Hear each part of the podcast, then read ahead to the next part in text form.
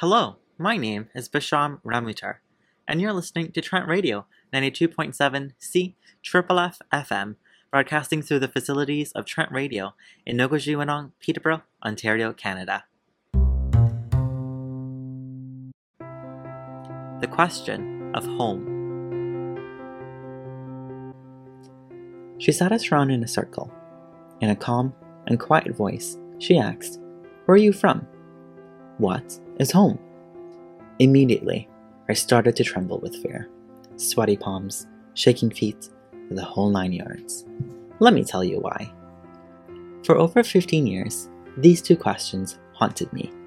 The idea of home has always been tricky and uncomfortable for me.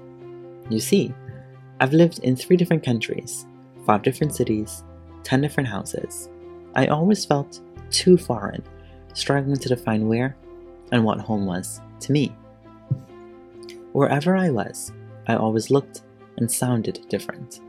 And so, these two questions always came up. And each time, I lunged right into a lengthy explanation of all the places I lived. And seven minutes later, I still haven't answered the question. It was confusing for me, and even more so for those interested in knowing.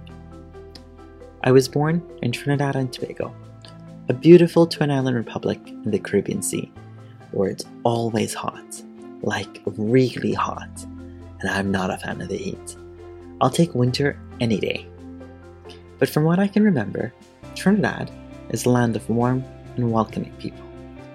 I lived there until I was six years old, surrounded by family. My grandparents lived just above us, and my uncle, aunt, and their two kids in an apartment to the back. One street away lived my other grandmother, two sets of aunts and uncles, and six of my 30 cousins. I went to a preschool on a hill, a primary school a minute away from my house. Family was the guiding post of my life. In February 2001, at the age of six, my mom and I moved to Guyana, a country in South America. I lived in Guyana for about 13 years, finishing high school there. It was around this time, at a young age, that I first had to confront the idea of home. The first few years were challenging because I never quite felt local. I was often teased because of my accent, and I longed to return to Trinidad and my family. I also thought that our life there in Guyana was temporary and that we would soon return to Trinidad. So, after every school year, I would tell my classmates, Goodbye, I'm going back home to Trinidad. Good luck, I won't see you next year. But lo and behold, I'd always return to that same classroom every September. That went on for several years. In retrospect, Guyana, while oftentimes very lonely, provided me a stepping stone. It was where I learned to dream, and where I met some of my first mentors. It was there where I first dreamt of snow, of an education, of a career, it is what got me to Canada. I've been in Canada now for about eight years. I came to study history and international development at Trent University. Trent in Peterborough transformed me. It challenged me. It introduced me to a world of new possibilities and opportunities. It has been good to me, and I'm eternally grateful for that. Coming to Canada, though, led to many more instances of being asked, Where are you from? or where is your home? Being visibly different, everyone wanted to know. And I always struggled because I couldn't answer this question easily or choose just one. I would think if I choose Trinidad, where I was born, I would be alienating the country that I grew up in and the opportunities that got me to where I am today.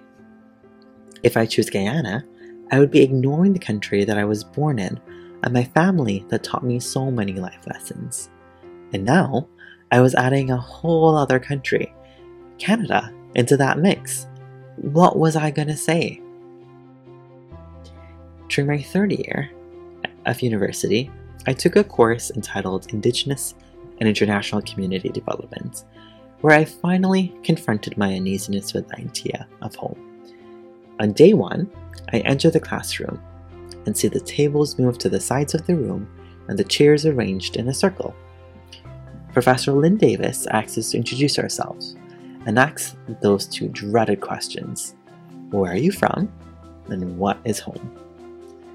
My first thought was, Oh no! I don't have seven minutes to go through my spiel about all the places I lived. I don't know what I'm gonna do. That uneasiness was certainly present, but somehow I got through it. I decided that for the rest of that year, in that class, I would always come back to that question. It would become my guiding post. As I learned about local and international issues in communities and the fight for land, sovereignty, equity, and justice, I reflected more and more on this idea of home. I came to realize that home does not have to be just one place. It doesn't have to be a physical location, even. It could be your room, it could be your house, or it could be a person. It could even be something abstract or a feeling. Home is where you are most comfortable. It is where you are happy and your authentic self. It is where you can feel challenged but safe. It is where you feel supported, encouraged, and appreciated. It is where you feel a connection to people, to places, or emotions. It doesn't have to be complicated. Ask me now where home is, and I'll tell you it's everywhere. It's Trinidad and Tobago, where my family instilled lessons of connection and love. It is Guyana, where I learned to dream from my early mentors.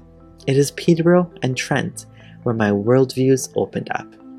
It is my family, it is my friends, it is my apartment that keeps me warm and safe. It is anything I want it to be at any given moment. Home is no longer complicated.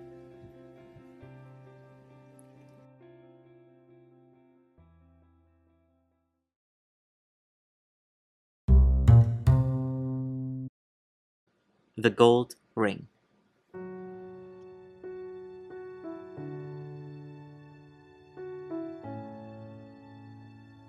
I've never really been one for jewelry. I cannot tell you the last time I wore a watch, far less owned one. But when I made the trek to Canada in 2013, I found myself wearing a gold ring on my left middle finger. The initials, KR, was inscribed on it. It didn't fit well, but I continued to wear it throughout my first year in Canada. I was terrified that it would fall off my finger and I would lose it forever. I would often make a fist with my left hand while walking to prevent it from slipping off. But navigating new experiences in a new country and a foray into independence as an 18 year old, I felt that I needed that gold ring. That gold ring was my father's wedding ring. I grew up longing to know him. I often felt there was part of me that was missing, that had not yet been discovered. My father passed away unexpectedly before I turned two years old. I've only known him through the few photos that I have and the stories passed down from relatives. I would scan my brain trying to recall a memory, trying to find a connection. In preparing to move to Canada, my mother gave me a couple of my father's belongings. One of those things was his wedding ring. I was sure I wouldn't wear it, because I always hated the feeling of jewelry on my skin. It just feels so uncomfortable to me. But I was glad to have it in my possession at least. Around the same time, I learned that my father always had a desire to visit Canada how serendipitous that I was now moving to Canada, to attend Trent University. Learning this, I felt a longing to take him along on this journey with me, so that he could see Canada as well. And so, that gold ring went on my left middle finger as I got dressed for the airport, even if it felt uncomfortable. If I couldn't remember him, the ring would be my reminder a reminder to think about him when I experienced new things in Canada. And so, he saw snow with me for the first time and weathered my first winter with me. That gold ring was also a reminder that I was not walking this journey alone. It gave me a feeling that he was looking out for me. When I got lost trying to navigate the city, got on the wrong bus, wandered into a trail I wasn't familiar with, walked home alone at night, or was stressed out, I would look at the ring or touch it, and a sense of calm, safety, and connection would overcome me. In many ways, that gold ring was the only constant of my first year in Canada.